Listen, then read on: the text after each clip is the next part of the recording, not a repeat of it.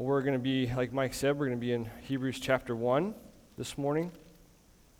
So go ahead and open up Hebrews if you're not sure exactly where that is. It's toward the back of your Bible. Uh, not quite to Revelation, but almost there. So find the back of your Bible, start flipping left, and you'll find it pretty soon. And while you're turning, um, I was wondering if you might join me with a little, um, a little poll on uh, interpersonal communication. Raise your hand if you'd like to receive messages. Okay, what probably popped into your mind was text messages, but I'm just saying any message whatsoever, any kind of message.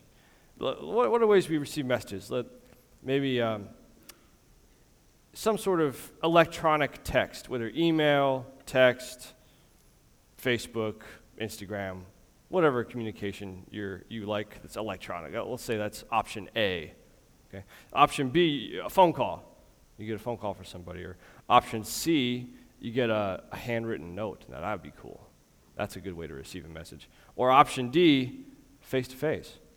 So I'm actually going to ask you to, to tell me which one you would prefer in the following situations. So give me a one if it's some sort of electronic text, two, phone call, give me a three if it's a handwritten note, and four, face to face conversation. It kind of goes more from less intimate to more intimate. Okay? So you guys ready?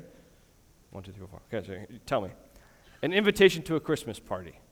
What, what would you prefer to be your, your invitation? For face to face, or go to electronic, phone call, handwritten note? Okay, good. All right. See a lot of fours. That's good. That's kind of cool. All right. So how about um, someone's rescheduling a meeting that you're about to have in two hours? What, what would you? What, how would you like to receive that message? One, two, three, four. Okay. All right. Okay. So there are different preferences here. How about bad news? Health bad news, or job bad news, or family bad news. Okay, I see a lot of fours. I, I, that, me too. How about good news? Health good news, job good news, family good news. A lot of force. Okay, all right. The way we communicate matters, doesn't it? It's really important. It, it, affects the relationship. If someone communicates a really important thing to you in a really not personal way, it affects something. Uh, it, it can even, the way we communicate can depend on whether that message is communicated well or not. You, have, have you ever had the whole autocomplete thing happen to you on sending a text message and it autocompletes something and then you send it and oh my gosh, I didn't want to say that. So the message might be affected, the message might not even be relayed at all if the email comes too late, right? The way we communicate matters. What about God's communication? How does He speak to us? How does He relay messages to us? Does He speak? Has He spoken? What has He said? What would He say, or what does He say in certain situations? Well, whether you've been a Christian for a long time, or you're just wondering what this whole God thing is about, anywhere on the spectrum, these questions really matter. They matter because if God has spoken and if He continues to speak, then the question is how do we receive and how do we respond to those messages? Well, Hebrews 1 1 to 4 is going to say something to us about this. Before we dive in, let me clue us into what we're about to read. We're not normally in the book of Hebrews. This is what's going on here.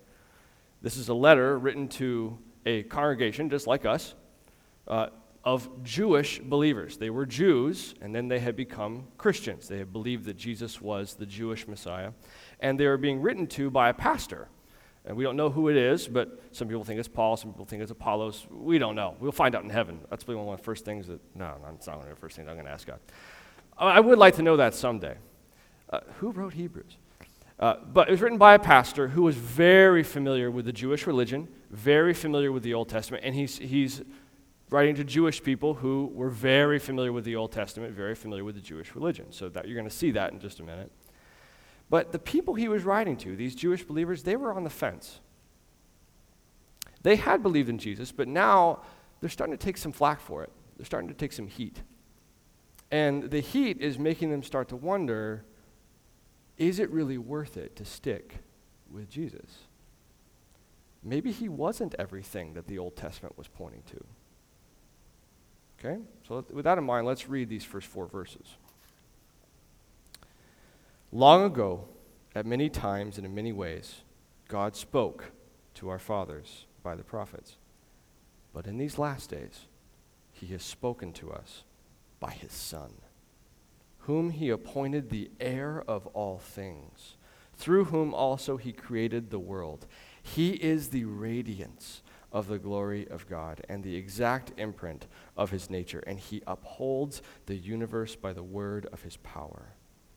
After making purification for sins, he sat down at the right hand of the majesty on high, having become as much superior to angels as the name he has inherited is more excellent than theirs. Thank God for his word. So, as a church, we've been asking this question what child is this? It's helping us to take a step back and ask who is this baby in the manger?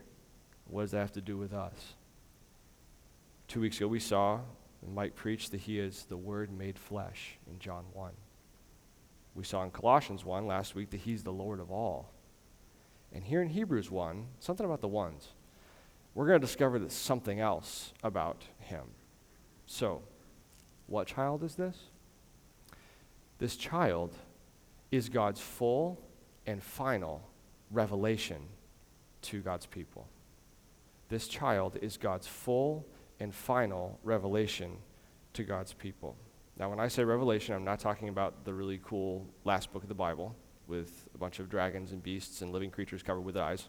That's not what I'm talking about. It's a really cool book. Read it sometime. No, this, this, this child whose birth we're celebrating is the full and final revealing, unveiling of who God is and what God has done for his people. This baby is God's communication. Jesus is God's full and final revelation to his people. That's the point of this passage. And really, it's a good summary of the whole letter of the book of Hebrews.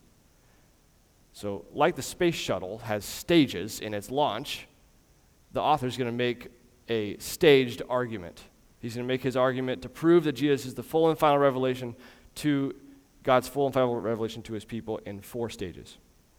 The first three are going to focus on who Jesus is and what he's done. And the last one is a sparkling, logical conclusion as to what that means for us. So, four stages. Let's look at the first one. Stage one Jesus completes Old Testament revelation. Jesus completes Old Testament revelation. Let's read those first two verses again. Long ago, at many times and in many ways, God spoke to our fathers by the prophets, but in these last days, he has spoken to us by his Son. Did you know God is a talking God? I'm really glad he's a talking God. The Bible opens with God talking. Not just because it's God's word, but he starts talking and then galaxies appear. God's words spin galaxies into existence. But he doesn't just have words for galaxies. He has words for his people. God began speaking to his people from the beginning. And the record of this revelation is in the first 39 books of your Bible, the Old Testament, and not even all the way there. So it, the first big chunk of your Bible is the record of this revelation. God used his spokesmen and spokeswomen to reveal himself to his people in various ways and at various times. And God wasn't just speaking to them about the weather, or about high theological ideas, and he wasn't just giving them a bunch of cold, hard rules to follow. He was speaking redemptively to them. He broke in with his words into their cursed existence because of their rebellion against him. And he spoke the promise of his blessing and his grace. He spoke this blessing to a random guy he chose by grace named Abraham. Then he showed this man's descendants what kind of predicament they were in when they were in slavery in Egypt. And then he promised his grace to them to deliver them, and he does it. He reveals his glory and holiness to them on Mount Sinai. He invites them near to his presence to experience his glory. He rebukes them when they forsake him for false gods. He forgives them when they repent and they turn to him and worship again. And this all the way through Israel's history, God continued speaking in various ways and in various times, progressively revealing both himself and his purposes for a complete salvation for his people. And by the way, this is really important for the first people who are reading this letter to the Hebrews. This is their story. They were Jews. And this pastor is writing this to them to help this weak church see that everything about their story was pointing forward to the end of the story when God would unveil his full and final revelation to his people, the Jews, and then gloriously extend it to all people. He's trying to help them see that everything God had revealed to them so far had been true but incomplete. Not until a full and final revelation came would their whole story make sense. But in these last days, he has spoken to us by his Son. Let's just notice the contrast that this pastor is making in these first two verses. First, notice long ago versus in these last days. This is pointing out how this revelation is progressive. Long ago, he started revealing himself. But then, these last days, the progression is complete. Now, look at the two phrases by the prophets and by the Son. Two different kinds of communication, two different kinds of message relaying. One is through the prophets, the other in his Son. Look next at who receives the communication to our fathers. He spoke to our fathers by the prophets, but in these last days, he has spoken to us by his Son. He's bringing it home to them. Lastly, the, the last one's kind of implied, this contrast, but notice that it says, at many times and in many ways. You could almost interpret that in many ways as in, in, in various parts, in, in, in a part here, part there. So God revealed himself partially in parts, but now it's the whole. Literally, the text reads, He has spoken to us in Son. There's no article there. And so, if, the way you could paraphrase it almost is by saying, God, having spoken partially, has now spoken son ishly. He almost adverbizes it. The f- prophets were God's spokespersons. They spoke God's revelations to his people. But the Son, the Son embodies God's revelation to his people. One commentator wrote, It's as if God's people were used to hearing God's voice on the radio through the prophets. But then he shows up at the front door in person, in the Son. Jesus completes Old Testament revelation. Do you feel the weight of that? God has spoken. He spoke partially, partially, progressively, partially, progressively, and now it's done.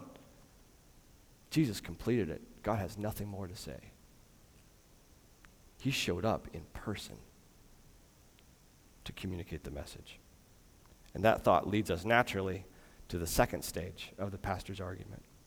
The second stage is this Jesus is the eternal Son of the Father. Jesus is the eternal Son of the Father. I'm going to warn you, this is going to make your brain hurt. It makes my brain hurt. Let's look at verses 2 and 3. The middle of verse 2. He has spoken to us by his Son, and then it starts to describe the Son, whom he appointed the heir of all things, through whom also he created the world. He is the radiance of the glory of God and the exact imprint of his nature, and he upholds the universe by the word of his power. Here, the pastor is demonstrating Jesus' absolute godness. He's focusing particularly on the Son's pre existence in eternity as the Son of the Father. And then he becomes the child in the manger. So let's look at that first part. So, God created the universe in all of its vastness by speaking through his powerful word. We learn that from John 1 that Jesus is that creative word through whom God made the world. Mike pointed out last week, too, that he is the one through whom God made everything. This is pointing to the cooperative effort of the Father and the Son participating together to speak all things into existence. This child is the eternal Son, without whom nothing would have been made. He shares the Father's absolute, self existent authority as creator of all. But he is also the heir of all. Did you notice that? That means just by virtue of his sonship, just by being who he is as the Son of the Father, the whole universe is his personal property. It belongs to him. He owns the pews you're sitting on, the car you drive, the constellation Orion, every cent you have in the bank, it's his. It all exists for him. He owns you, and He owns me. He and the Father made all things so that it would belong to the Son. But that's not all. Check out what comes in verse 3. I hope your jaw's dropping already. He is the radiance of the glory of God and the exact imprint of his nature. He upholds the universe by the word of his power. Okay, let's take that first phrase. Imagine the sun, S U N, the sun, the star at the center of our solar system, without light. A little hard to imagine. Wouldn't really be the sun, would it? That's the image that the pastor is giving us about the relationship of the eternal Son and the Father. We're doing a lot of spiritual bench pressing here, guys. I'm so sorry, but this is like, this is awesome stuff. In the same way that you can't separate the star, the sun, from the light of the sun, the Father does not exist apart from the Son, and the Son does not exist apart from the Father.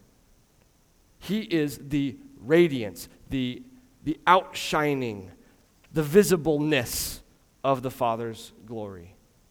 The Father is glorious, and He is seen to be glorious in the Son. All the excellence of who God is is perfectly made seeable in the eternal Son. The pastor makes his point another way in the next phrase. The ESV captures it pretty well. He is the exact imprint of God's nature. When important people wrote documents in ancient times, they wrote on a scroll and they rolled the scroll up and they poured hot wax on it, on the little where the paper is, ends. And then they pushed a metal or wood seal onto the wax to create an exact imprint reduplicate, reduplicate, oh my goodness, reduplication of what was on the seal to show the approval that this was theirs.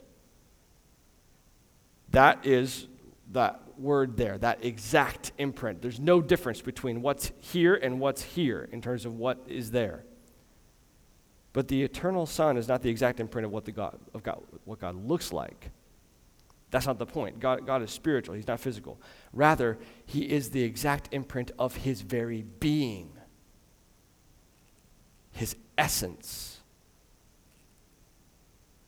In the words of one writer, what God essentially is, is made visible in the Son.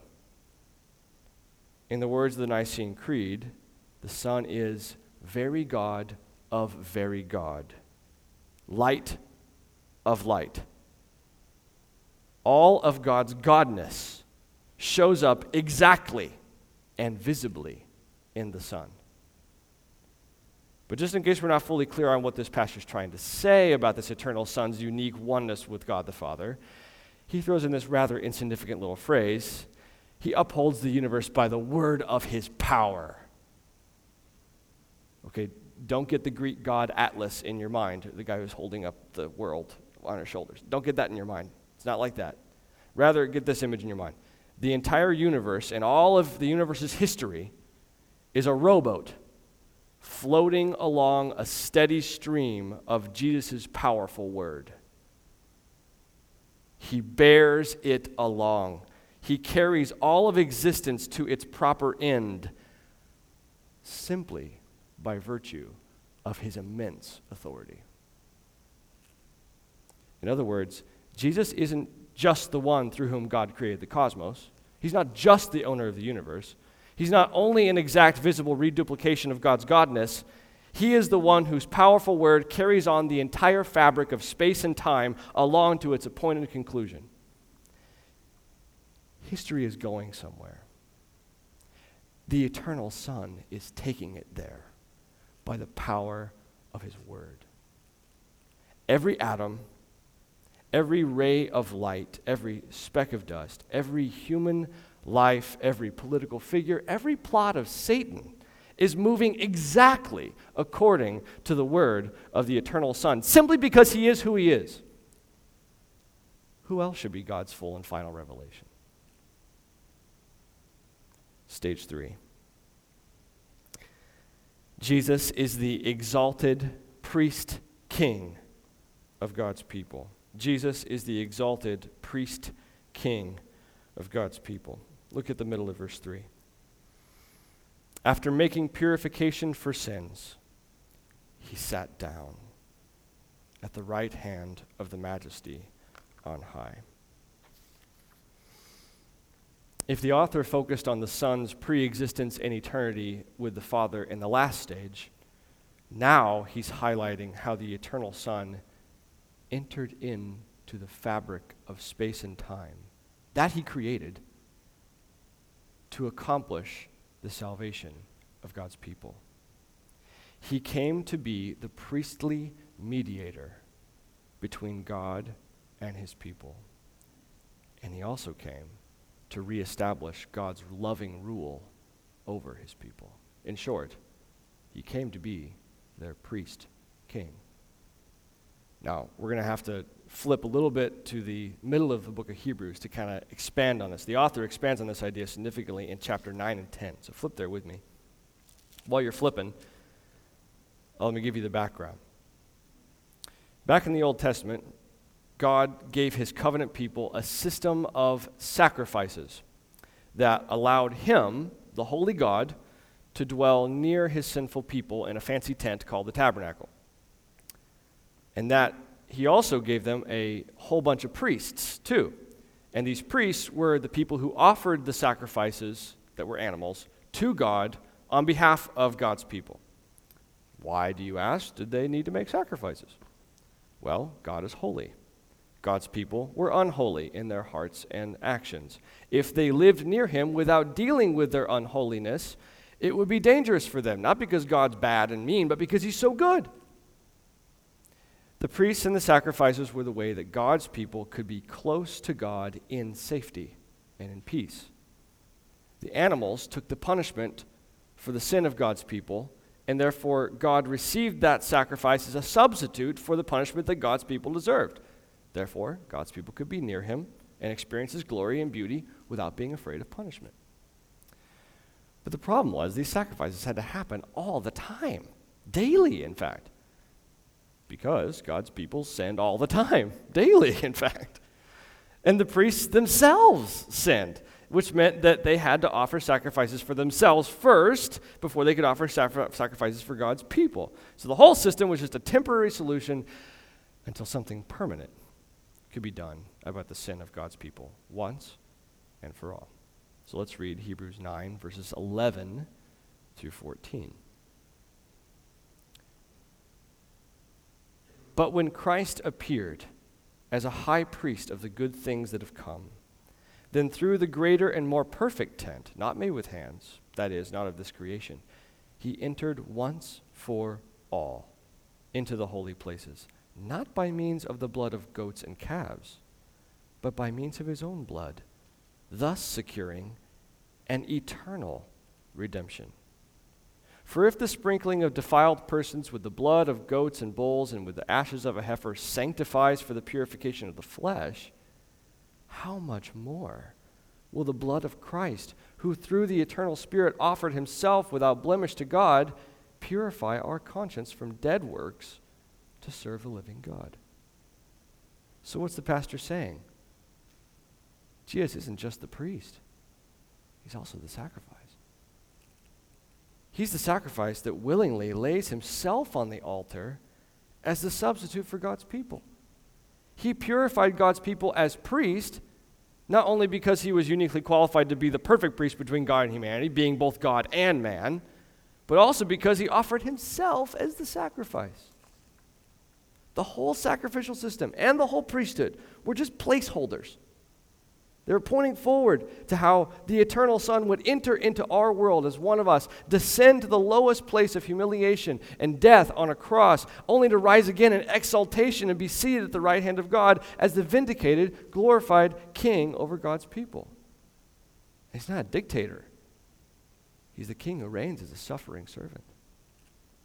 He went to the lowest of depths for God's people, for you, for me. And now he's exalted, reigning on high. Just move one chapter over into verse 10, or, or chapter 10, and look at verse 11 of, of chapter 10. He contrasts the priests of the Old Testament with what this priest has done and how it points to his kingship. And every priest stands daily at his service, offering repeatedly the same sacrifices, which can never take away sins. But when Christ had offered for all time a single sacrifice for sins, he sat down at the right hand of God, waiting from that time until his enemies should be made a footstool for his feet. For by a single offering, he has perfected for all time those who are being sanctified. When our priest, the eternal Son, stepped into God's holy temple in heaven, bearing his own blood as a sin offering to take away the guilt of God's people and accomplish our redemption, he sat down.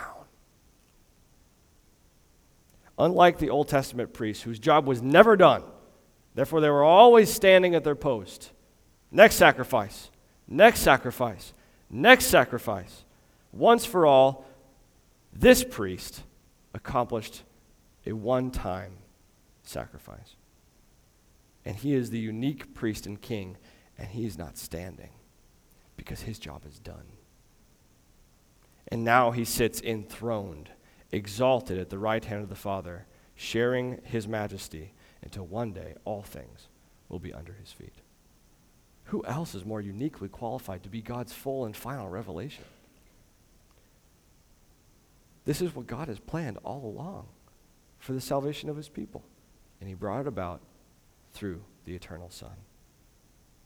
No one else could have done this. And that's what leads us to the last stage of the pastor's argument. He finishes with a logical conclusion. Here it is. If Jesus is God's full and final revelation, it's impossible to find a better alternative. If Jesus is God's full and final revelation, it's impossible to find a better alternative. Look at the end of verse 4. Having become as much superior to angels as the name he has inherited is more excellent than theirs. Here, the pastor introduces a word that pops up again and again through the letter to the book of Hebrews. It's that word superior. Literally, it just means better. And in this verse, the pastor is comparing Jesus to angels and demonstrates that he is better simply by virtue of the name that he has inherited. But why angels? It seems a little random. Well, in Jewish thought, the angels were God's messengers. They were the revealers of God's will and God's purposes. They were his communicators. They carried his messages. So if God revealed something in the Old Testament, he did it through his messengers, the angels, especially when God gave the law on Mount Sinai, he gave it through angels. They were revered as the carriers of God's revelation.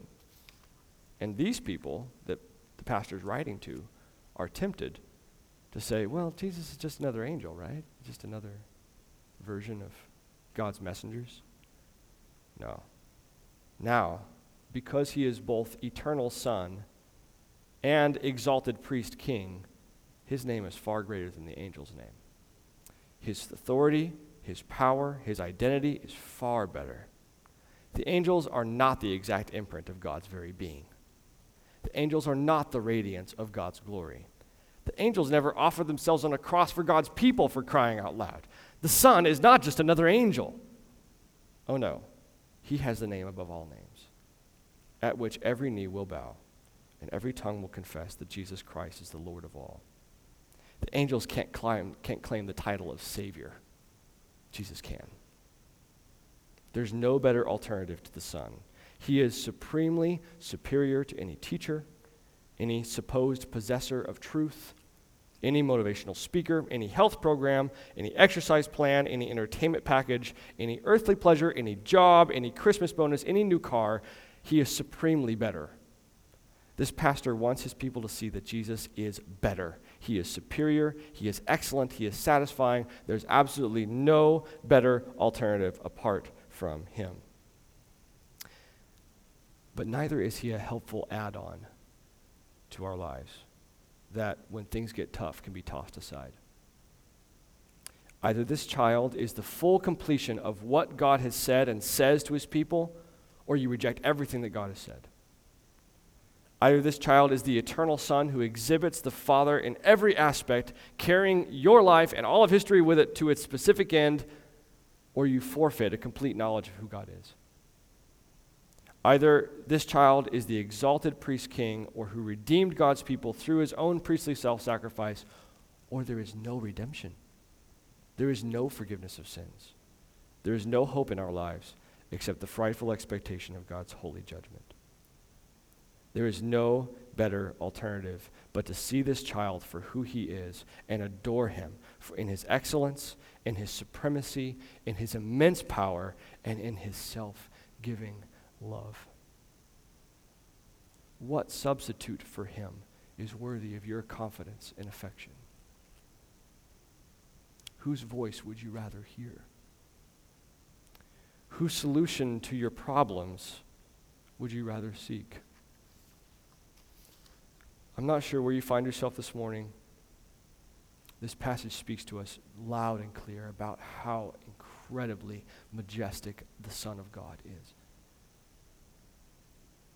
Let God's word about this Son wound and heal your heart. Are you putting your trust in something or someone other than this eternal, exalted Son, thinking that it is better? There is no love more fierce than your priest king's love. There is no redemption more effective, no purification for sin more cleansing.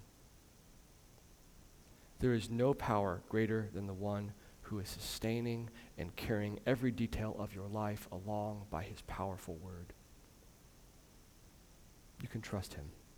There is no message more full or final than the one that God has spoken in his Son. Let this truth pervade your mind and astound your heart this morning. Let's gaze upon this child.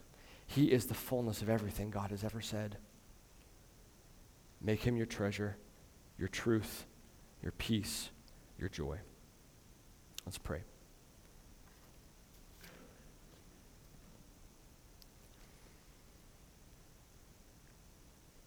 Father, we see that you have spoken sonishly. You have revealed yourself through your Son.